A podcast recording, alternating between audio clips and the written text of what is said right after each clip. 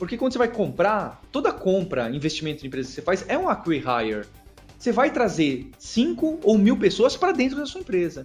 Então, você tomar o café, sentir a pessoa, ver se ela tem um alinhamento com você de forma de pensar, estratégia, acho que é um sinal muito forte. Eu uso isso até hoje.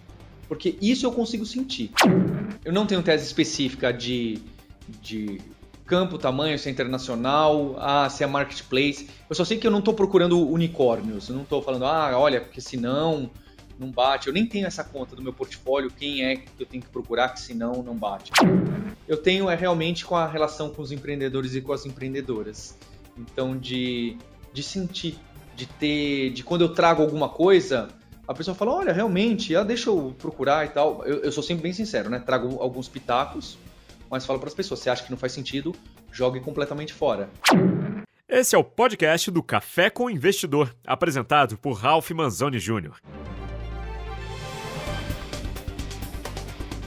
Olá, bem-vindos e bem-vindas ao Café com Investidor. Eu converso hoje com Paulo Silveira. Ele é investidor anjo e CEO do grupo Alura.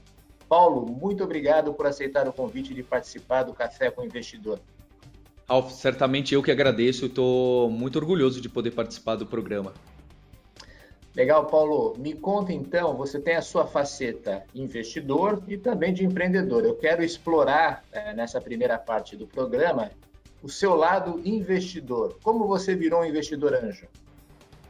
É, eu acho curioso, porque acho que como a maioria dos investidores anjos é meio sem querer é, é difícil encontrar alguém que estava buscando ser investidor anjo, não é?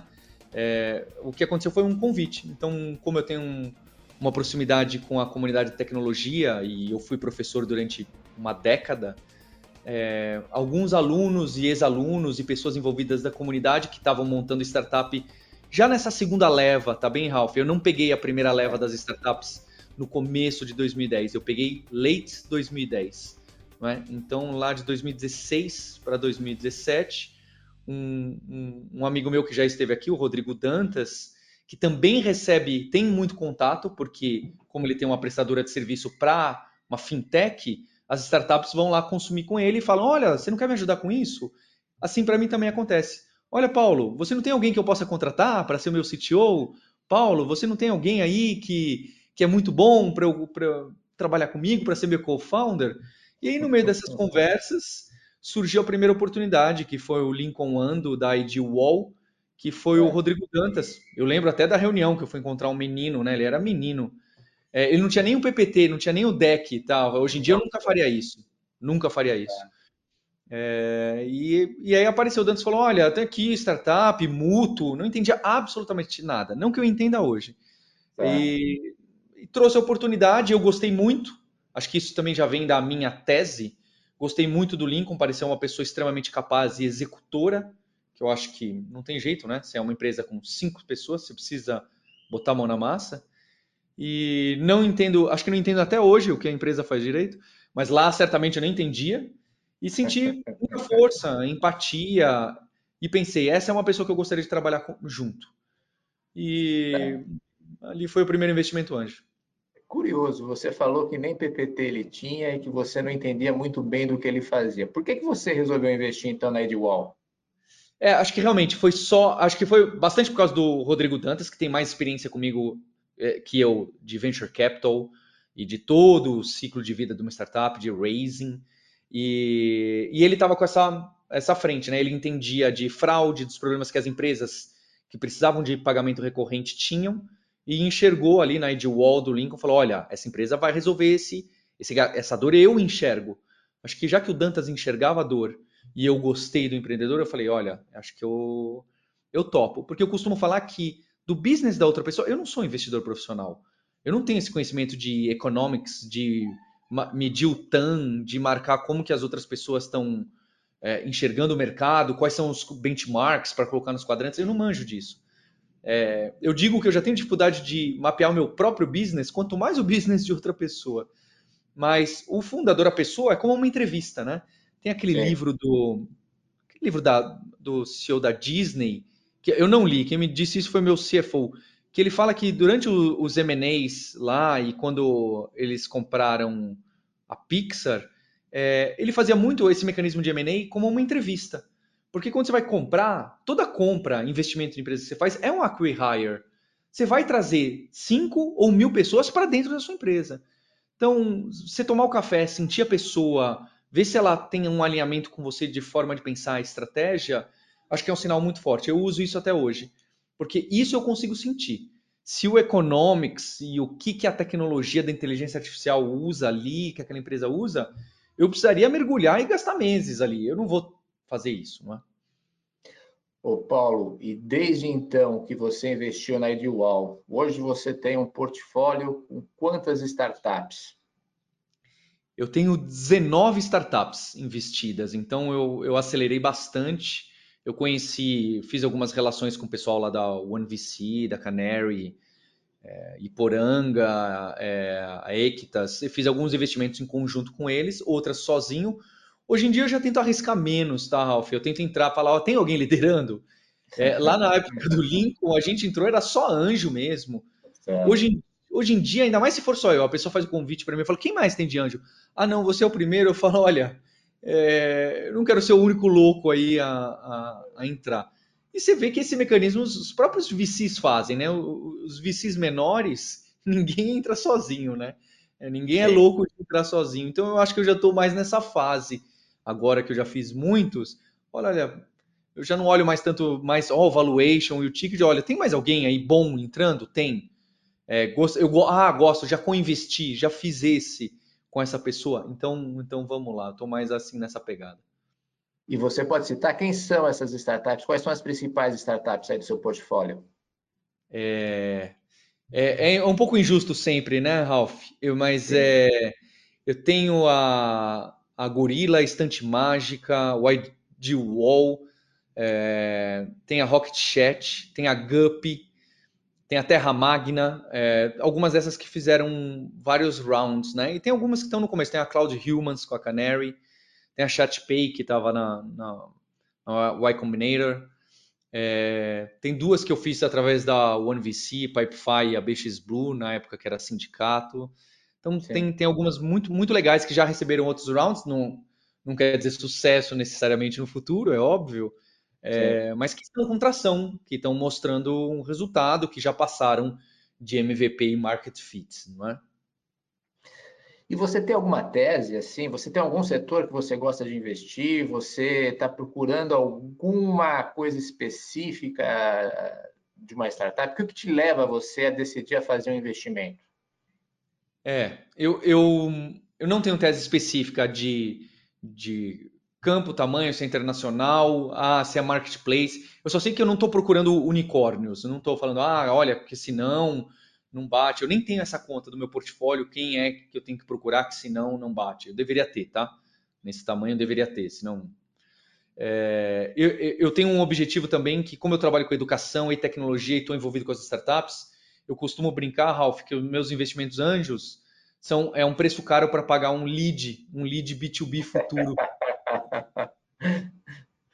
é, para me manter ali no círculo. Tá certo. Eu brincar, mas, mas eu acho que já funciona assim, tá? Eu acho que já tá funciona. Assim. É, então eu confesso que não tenho. Eu tenho é realmente com a relação com os empreendedores e com as empreendedoras. Então de, de sentir de ter, de quando eu trago alguma coisa, a pessoa fala, olha, realmente, ah, deixa eu procurar e tal. Eu, eu sou sempre bem sincero, né? Trago alguns pitacos, mas falo para as pessoas, você acha que não faz sentido, jogue completamente fora. Porque eu acho que o investidor anjo, tem investidor anjo que se considera é, é sócio é, e vai estar na board, e, e aí eu acho que é muito pesado para as startups. As startups precisam de leveza e não de board nesse momento, pelo menos não nos momentos, nos primeiros rounds. Então eu busco essa conexão. Então, isso me leva a uma questão, Paulo, que é assim, qual que é o papel do investidor anjo? É, hoje, a gente está vivendo um mercado de, de, extrema liquidez. De uma certa maneira, não faltam recursos para se investir em boas ideias. E você tem hoje toda a escadinha ali do, do, do Venture Capital, que vai desde o Families and Friends, Anjo, Seed, A, B, C, D, e já diversos mecanismos de saída, inclusive aberturas de capital aqui na B3. Você, como investidor anjo, é, qual o papel que você tem nas startups que você investe e como você imagina o papel desse investidor? Eu, eu vou dar minha visão, tá, Ralf? Mas assim, é, claro. eu não sou um investidor anjo profissional, nem investidor profissional. Eu, eu, os meus investimentos são curiosos, porque se for pensar lá na antifragilidade ali do Taleb, eu não, eu não invisto em bolsa, tá? Eu não invisto muito menos em stock picking, mas eu invisto em startup. Todo o meu risco está em startup. Então eu tenho um objetivo de que o meu risco total, que pode virar zero, mas que também pode ter um upside incrível, é startup. Então acho só um primeiro disclaimer, tá? Não tá. recomendo a ninguém, não recomendo ninguém a fazer busca ativa, nunca investir em startup. Vou sair buscando startup para investir. Eu acho uma forma, acho que a, a chance disso aí dar errado é 99%. É, acho que eu estou em outro momento de vida, eu tenho ligações para fazer com startup etc. O meu papel é muito hands-off. Eu acho que o papel do investidor anjo é você realmente fazer as conexões e trazer os insights das experiências. Eu tenho alguma experiência com canais B2C e com criações de comunidade. Então, eu certamente vou ser mais útil próximos a, a esses temas, a, a capilaridade muito mais fina é do que se você me falar, não, eu vou ter um SaaS B2B para grandes corpos, eu vou falar, olha, eu não tenho conhecimento nenhum dessa área. Talvez é, eu goste do, do que você está oferecendo, talvez eu possa ser um cliente, mas eu não vou ajudar.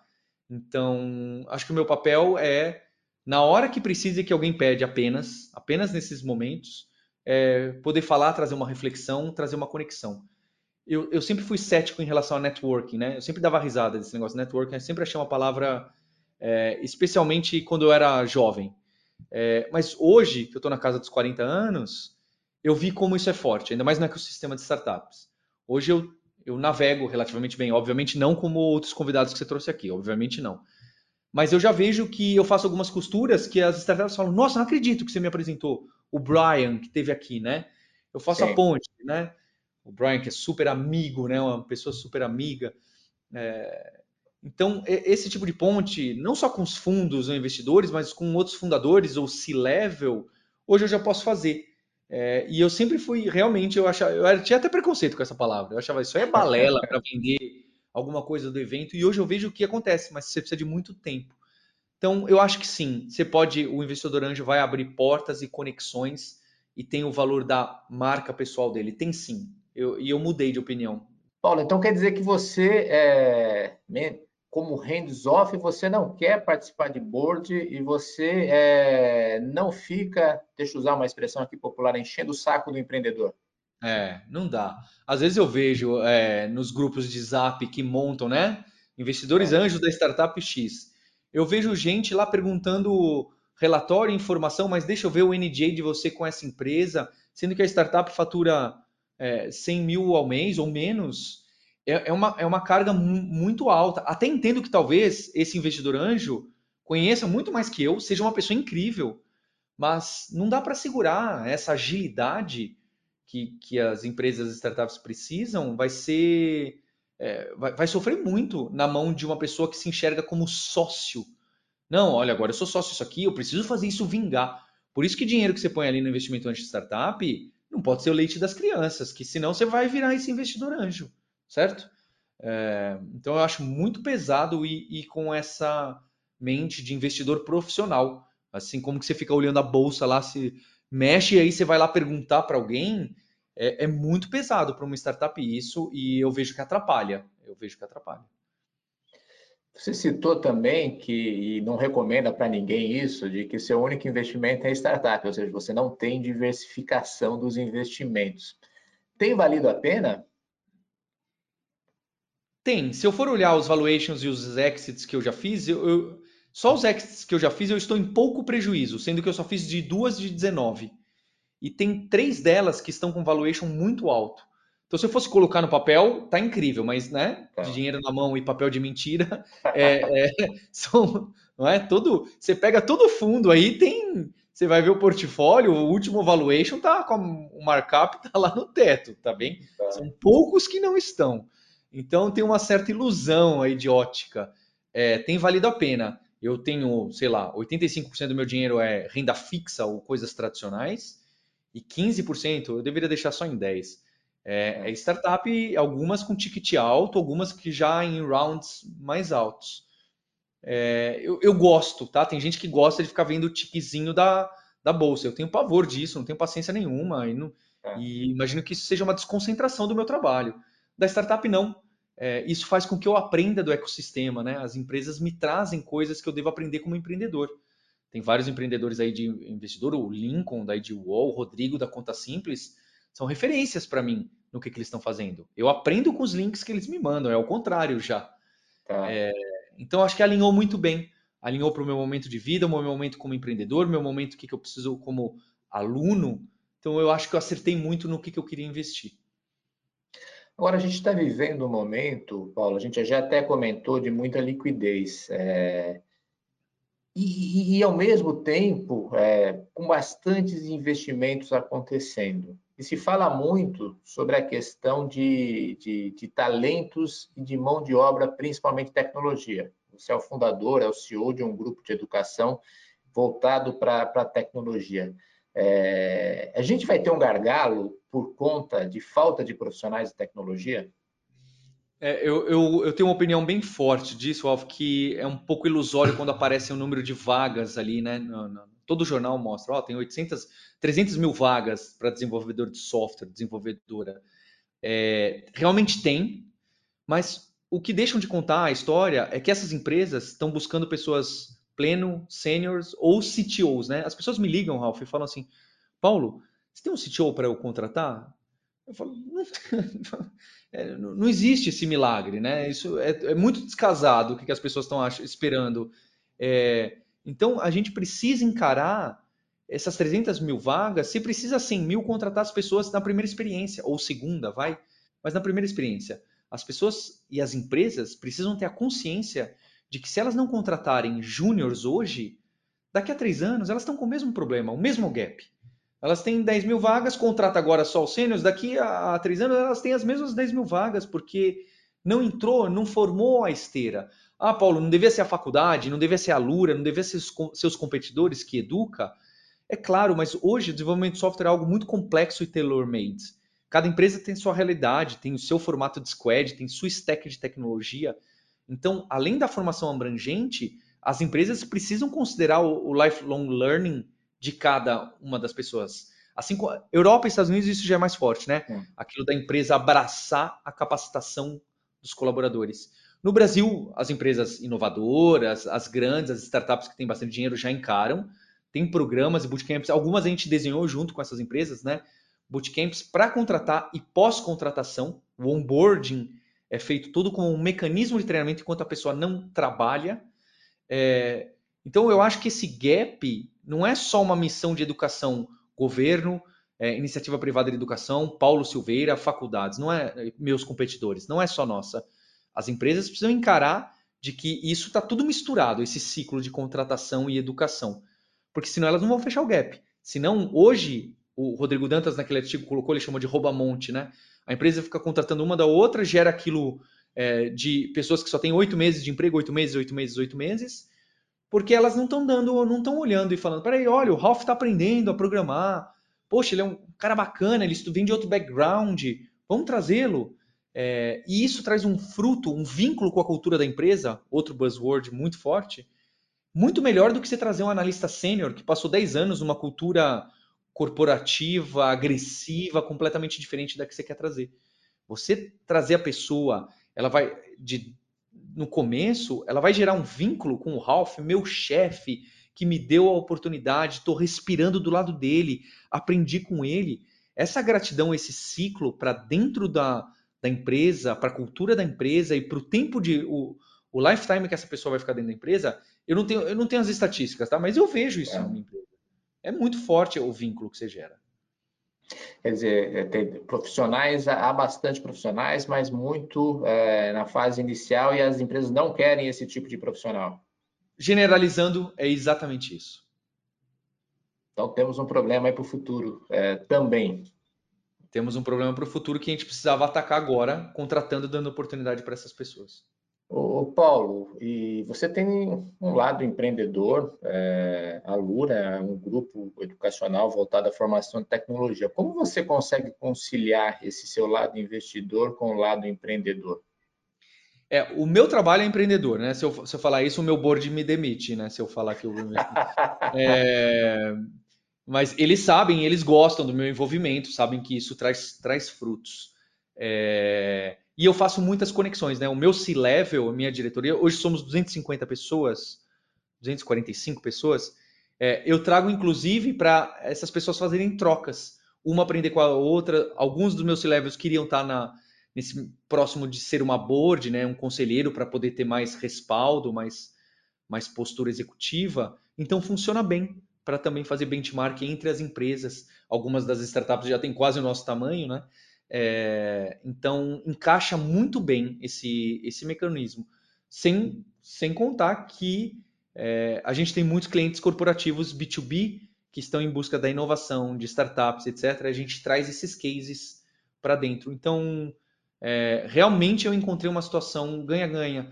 Assim como quem trabalha com fintech, que é o caso do Dantes e o caso de outros que você já trouxe aqui, é, ele ser investidor anjo, uma investidora anjo trabalhando com fintech, é um possível cliente no futuro de canal ali para você plugar. Então é, é, o lead caro que eu falei. Então acho que funciona, funciona muito bem. É, tem, tem funcionado muito bem. E me fala um pouco da, da, da Lura. Como que surgiu a Lura? É, eu, eu vindo da área acadêmica, eu, eu, estudei computação e fiz mestrado em computação na USP, que é, fica dentro da matemática. É, então, é, tem partes menos matemáticas, mas eu segui nessa área, é, geometria, etc.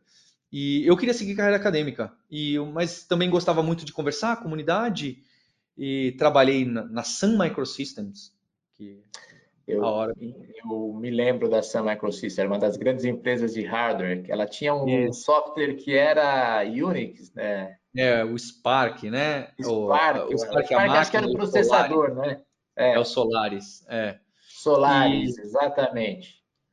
E quando ela, ela era criadora do Java, eu fui muito fã do Java na minha época da faculdade, trabalhei, trabalhei fora com Java quando eu era menino.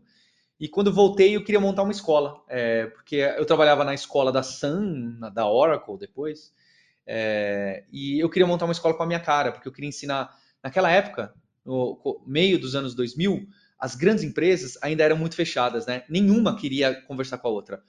Era muito vendor lock-in. A Microsoft, né? Aquela fase da Microsoft que era vendor lock-in total, tudo obscuro, nada Sim. de sistemas, né? E eu peguei essa fase e eu queria ensinar e mostrar, gente, dá para ter o Linux com a Microsoft, com a Apache, com a coisa paga da Sun, que estava acontecendo, né? A parte, a agilidade e o open source dos anos na década de 2000 a 2010 mudou o cenário do software. E as empresas grandes depois vieram atrás, né? A Microsoft acho que é o maior exemplo de todo que abraçou isso e falou é esse aqui e acertou em cheio, né? É, então eu peguei essa fase. E ali de 2010, mais exatamente 2011, meu irmão, que é meu cofundador, é, que estudou matemática, ele fez uma provocação, falou: vamos para online. 2011, o iPhone tinha dois anos de vida. É, broadband no Brasil era São Paulo, Faria Lima. É, era, uma, era irreal as pessoas assistirem vídeo para fazer aula. Mas foi crescendo pouquinho em pouquinho. Em 2013, a gente faz um spin-off da nossa escola, que chamava Kaelon, a presencial, chama Kaelon a gente lança online a Lura porque a gente percebeu que o, o, o perfil era um pouco diferente, a gente precisava ter um, um, recado diferente. Então a gente cria essa marca Lura é, para deixar claro que é, é, online, on demand, com esse mecanismo aqui, all you can eat, é, e a gente cria um formatinho né, de subscription lá em 2013. Então nós temos oito é. anos, fazendo oito anos do online, que na época foi duro, né? Na época Sim, a atraçãozinha era, era pequena. Então a gente nasce com essa provocação de, de atacar online, de fazer capacitação. E a gente tinha um preconceito, tá? A gente passou por Innovators Dilema, vamos canibalizar o nosso mercado do presencial. Será que online tem, pode ter um dia a qualidade do presencial? A gente passou o livrinho do Innovators Dilema, sabe? Então acho que é, é um case bem interessante de inovação de uma pequena empresa, né? E hoje de que tamanho vocês estão? Hoje somos 250 colaboradores, temos 70 mil alunos, a gente tem 1.900 empresas é, que são clientes nossas, que variam de 5 colaboradores, algumas que colocaram 30 mil pessoas, e tem uma que vai colocar mais. É, e Então, é, tem um long tail bem, bem, bem diferente, bem amplo, das pessoas capacitando com a gente, E, e a gente está sempre mudando, sempre trazendo coisas novas, porque a educação online não existe. O que é um curso online? Não é? Isso não é definido. É diferente do que é um curso de uma faculdade. Todo mundo sabe como é. É a sala com 100 pessoas, uma hora e 40 de aula, são seis meses, semestre. No online, o aprendizado está em ebulição total, né? Nós somos investidos por um grupo que também investiu na Coursera, que está fazendo a IPO agora, a SIC, né, uma australiana, é, e a Crescera, que aqui no Brasil faz bastante educação, né, que era a Bozano, Sim. a BR Education. Então, a gente também a gente respira muito educação no mundo, o online, e a gente vê que as mudanças são grandes, né? Cada um apostando num lado e a gente está sempre, sempre de olho. E o foco é, é, é educação online em tecnologia. Em tecnologia, focando em desenvolvimento de software. O que, que gira ao redor do desenvolvimento de software? Tem as pessoas que fazem UX e desenham UX. Tem quem faz a gestão do produto. É, tem quem toma conta da infra. É, tem quem desenha a página. Tudo o squad que ataca o produto digital. É, é, é aí, né? A gente chama de tecnologia, mas você pode pensar que é desenvolvimento de software. É para pessoas que são devs. É bem, bem focado. Não tem planos de abrir para outras áreas. O objetivo é continuar em tecnologia. É, a gente quer até. É, a gente tentou abrir um pouquinho para, por exemplo, marketing digital e um. Como você costuma colocar, né? De um erro. Eu acho que um erro é. A gente tentou diluir um pouco. Quando a gente começou a crescer muito, falou, gente, a gente está mandando muito bem. Vamos atacar tudo que é frente aí, porque a gente está tá dando de braçada. Mas aí você sabe como é, né? É o erro de você diluir marca, você diluir marketing, você diluir autoridade.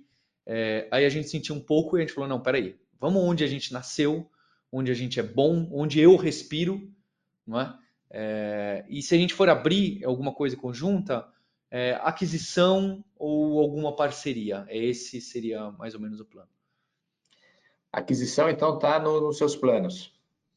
Está nos planos, ainda de forma tímida. A gente fez uma aquisição de um stake relevante de uma, de uma empresa que é a PM3, de gerenciamento, que tem curso de de gestão de produto digital, que é uma dessas vagas que também ninguém consegue contratar, essa pessoa misteriosa que une o business com a tecnologia.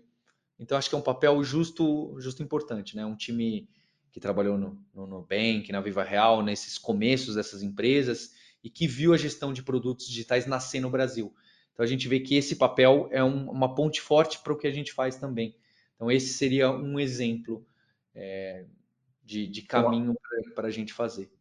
Com essa aquisição, o que, que vocês estão ganhando? São novos custos que vão ser criados? É... Fala um pouquinho mais sobre isso. É, é, é um, a gente mantém. Escola tem muito de autenticidade e autoridade. Essa, essas aquisições não são para juntar catálogo e misturar marca, porque cada professor tem sua cara, cada escola tem sua cara, e a gente tem essa sensação do pertencimento, não é? é, o branding de uma escola tem essa sensação, eu quero estudar lá porque o Ralph é professor. É? Então, é, é, manter de forma independente, só que a gente ganha uma conquista no RH, nas empresas, a gente tem uma oferta diferente para o mid-management, que a gente não tem tão forte, a gente tem muito para o pessoal mão na massa total, como eu sempre fui. Não é?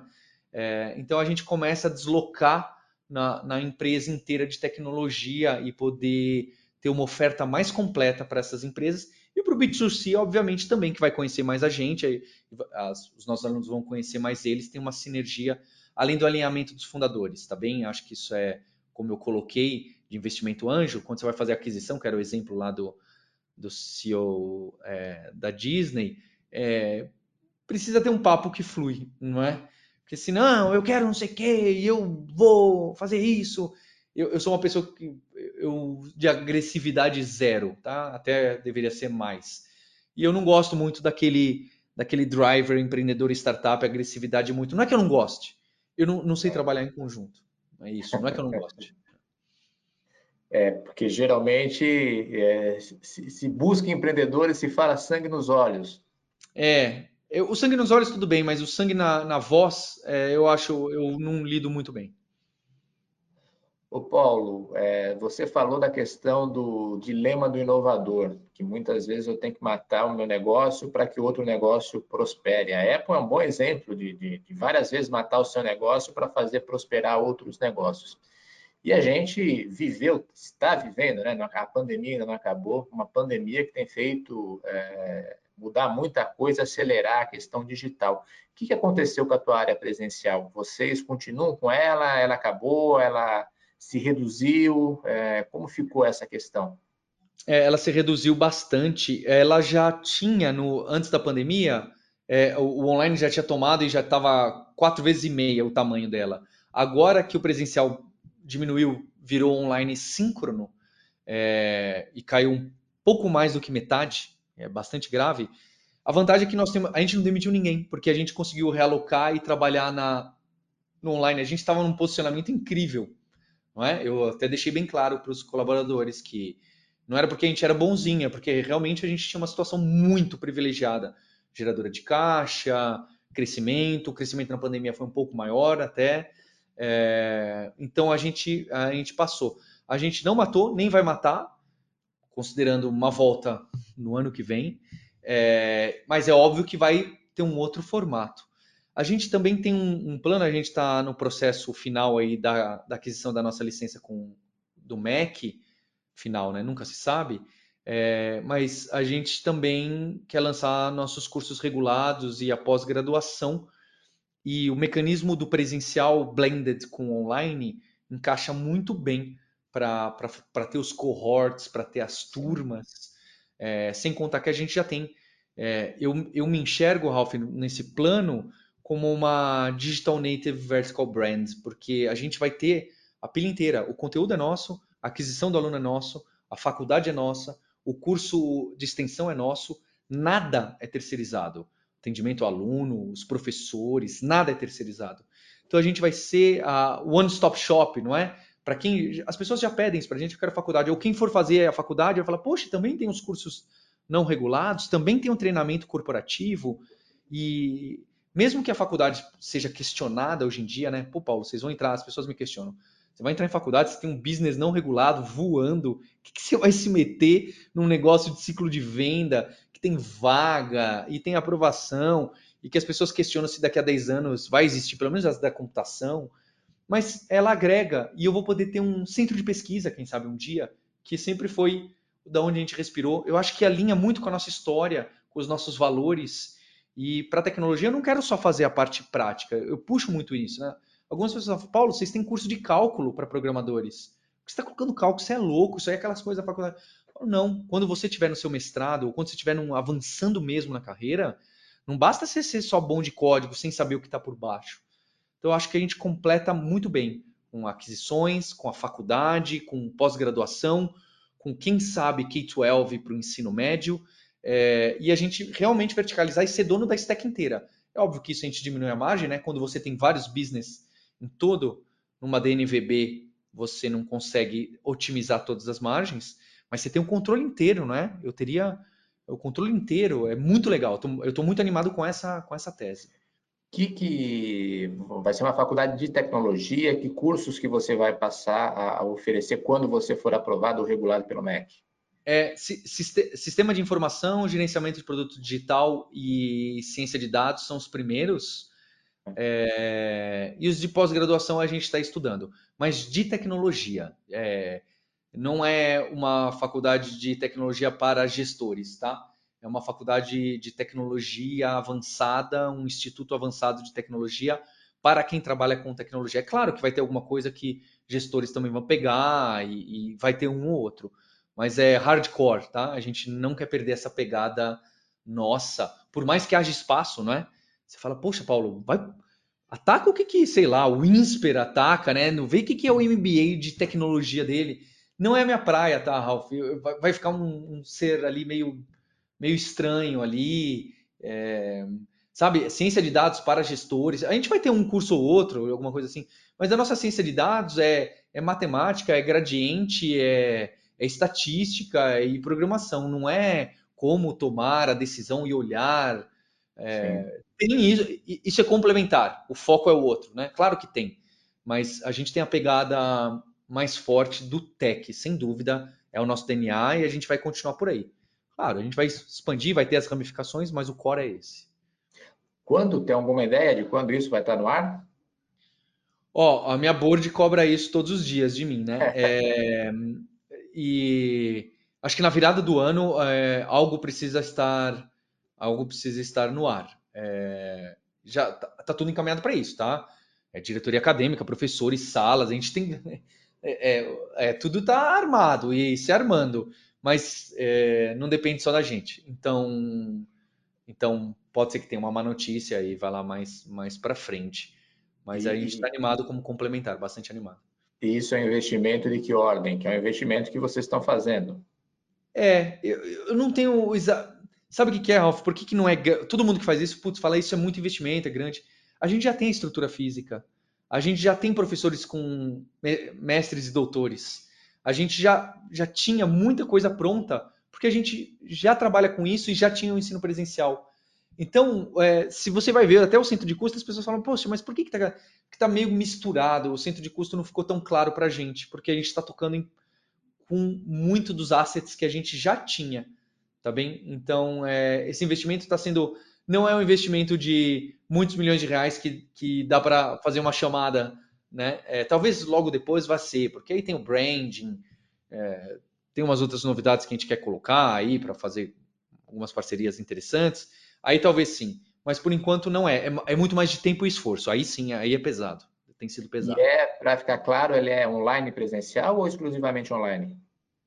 Hoje em dia não dá para ser exclusivamente online pelo Mac, tá bem? É, tem umas, algumas restrições, apesar de na pandemia ter sido relaxado, e tem, não dá para ser. Mas o foco é o online e é, digital, trazer a expertise que a gente tem, é, trazer a marca forte que a gente já tem online. Eu tenho eu tenho centenas de alunos no Acre, né? Então, algumas. Eu, no começo a gente trouxe para algumas faculdades boas, inclusive, uma, vamos fazer uma parceria e fazer essa faculdade juntos.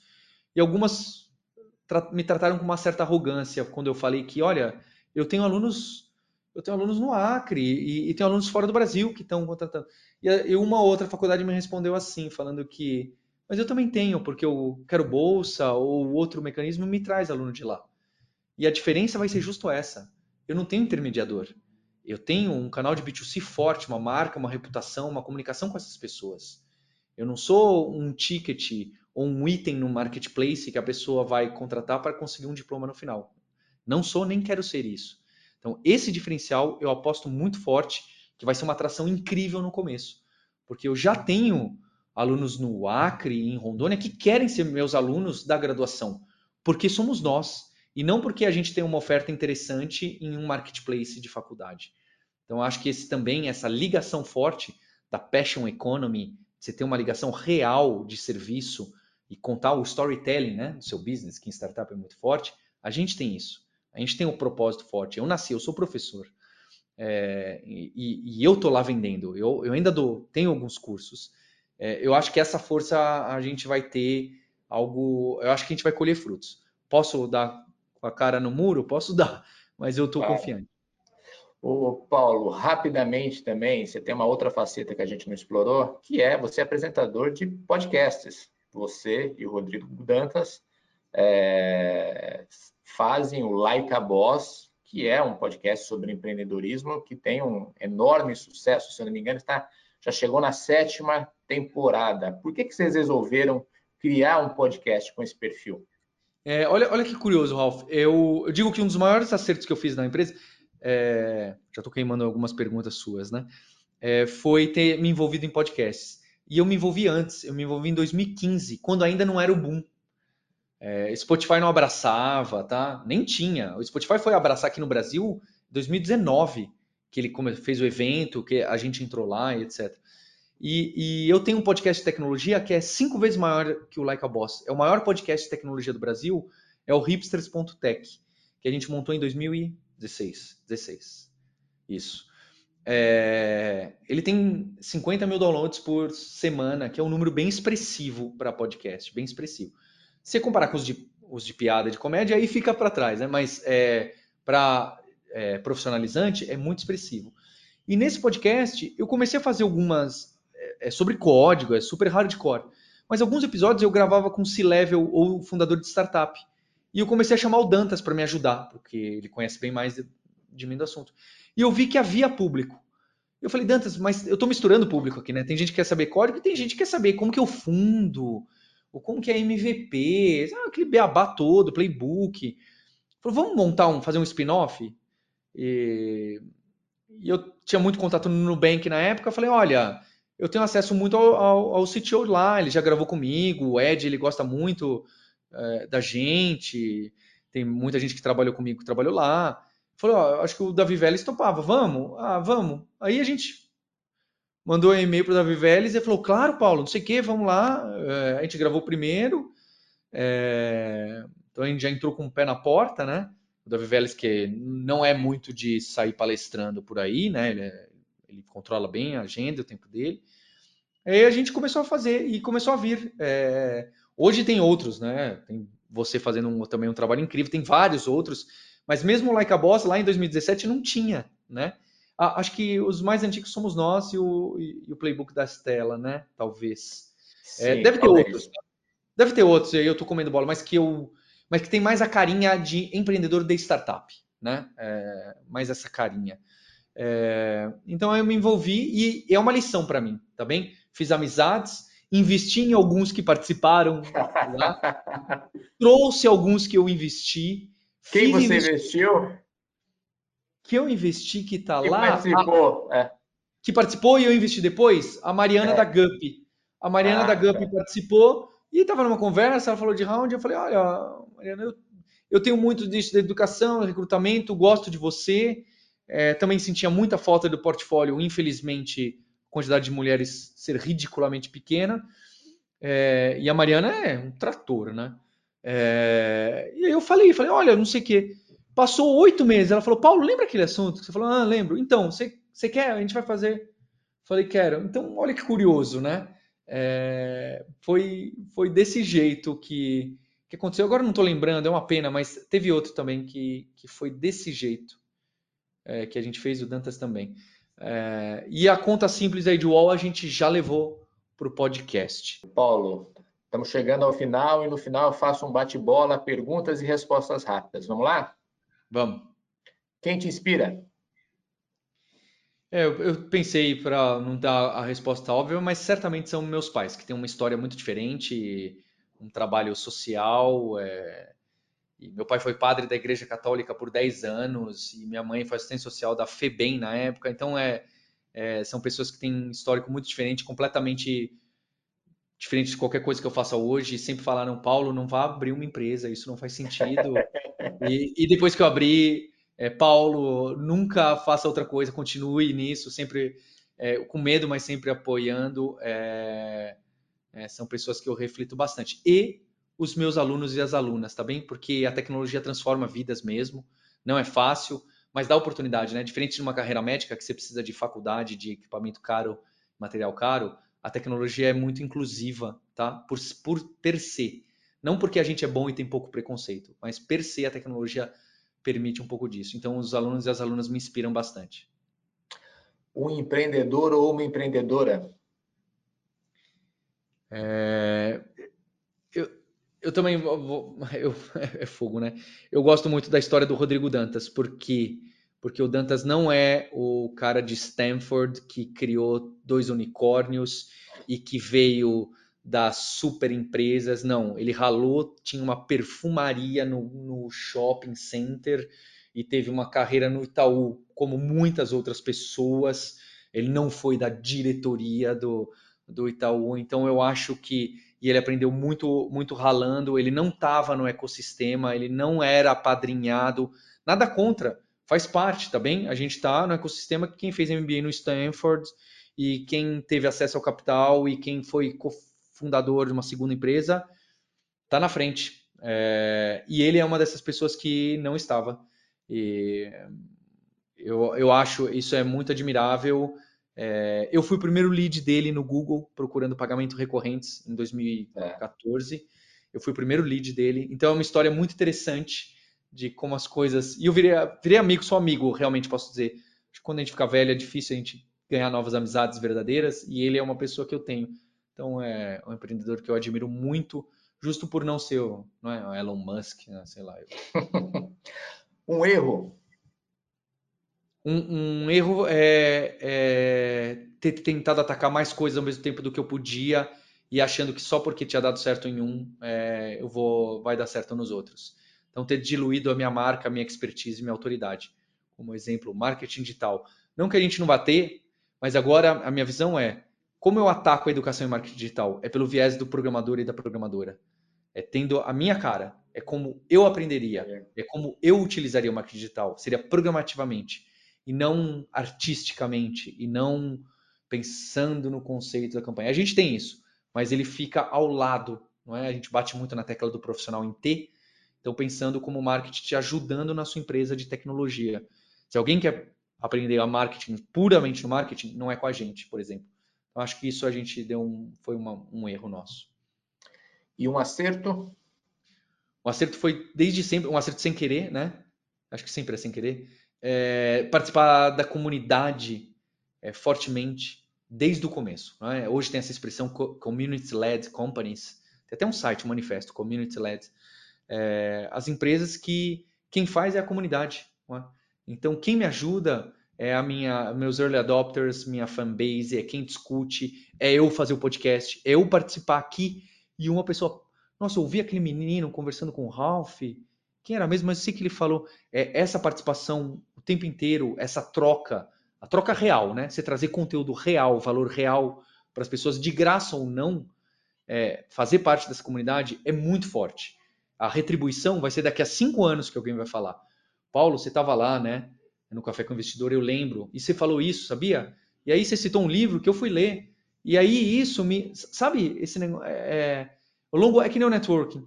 A longo prazo, essa contribuição com a comunidade é um juros sobre juros bizarro. Um livro. Vou, uh, acho que eu. Bem, um livro de ficção, que é o que o pessoal traz aí, aí assim eu vou trazer algo batido, né? Eu vou trazer o Antifragilidade do Taleb porque eu tô para ver o Taleb errar alguma coisa das coisas que ele, que ele coloca. Né? Acho que ele é provocador, fácil de ler, ou pode ser difícil se você for para o lado matemático. É, e ele coloca provocações do assimétrico, que é muito o que a gente vive. É muito o que a startup vive, é, é muito do que uma corporação vive e às vezes não enxerga porque fala, não, isso aqui é bobagem, não precisa se preocupar, não sei o quê. É, mas se considerar todos e você ter pontos de ganhos e também considerar as perdas graves que pode ter, é, isso abre sua cabeça, isso tira o seu medo do Innovators Dilema, sabe? Eu acho que ele resolve, é. ele resolve problemas que a gente tem. E, e ficção é, eu gosto também dos clássicos. É, eu gosto de Memória do Subsolo do Dostoiévski, eu gosto do foi um dos primeiros livros que eu li clássico quando eu era menino. É, eu gosto do Estrangeiro do Camus. É, são, eu gosto do Lobo da Steppe, do Hermann Hesse. Acho que são, são livros que, que eu gosto muito, os clássicos aí, ou os que ganharam o Nobel. É, é, eu gosto bastante. E por fim, um hobby. Eu, eu sempre fui um nerd sedentário minha vida inteira. Aí depois dos 34, 35 anos eu comecei a me exercitar. Comecei a acordar cedo, eu ia dormir às três e meia da manhã e era mó orgulhoso disso de dormir às três e meia e acordar às onze. Hoje em dia, bem, também tenho criança, mudou um pouco, mas hoje em dia eu vou dormir meia-noite e meia e acordo às seis, sete, vai. E eu, eu pratico calistenia handstand, eu pratico exercício só com o corpo, algo que parece ginástica olímpica, argolas, é, é algo bem legal, bem bonito e muito desafiador, porque você sempre tem movimentos para você destravar, é, não é sempre o mesmo movimento que você repete. Então é, é, é muito interessante. Eu estou há alguns anos já nisso, já, já tenho alguma proficiência. Legal, Paulo. Obrigado por participar aqui do Café com o Investidor. Eu que agradeço, Alfa. Muito obrigado. Obrigado e até o próximo episódio. Você ouviu o podcast do Café com o Investidor, com a apresentação de Ralph Manzoni Jr. Para assistir nossos programas, acesse o nosso canal no YouTube Neofeed Brasil. Para receber notícias em seu e-mail, acesse o site www.neofeed.com.br e assine a nossa newsletter.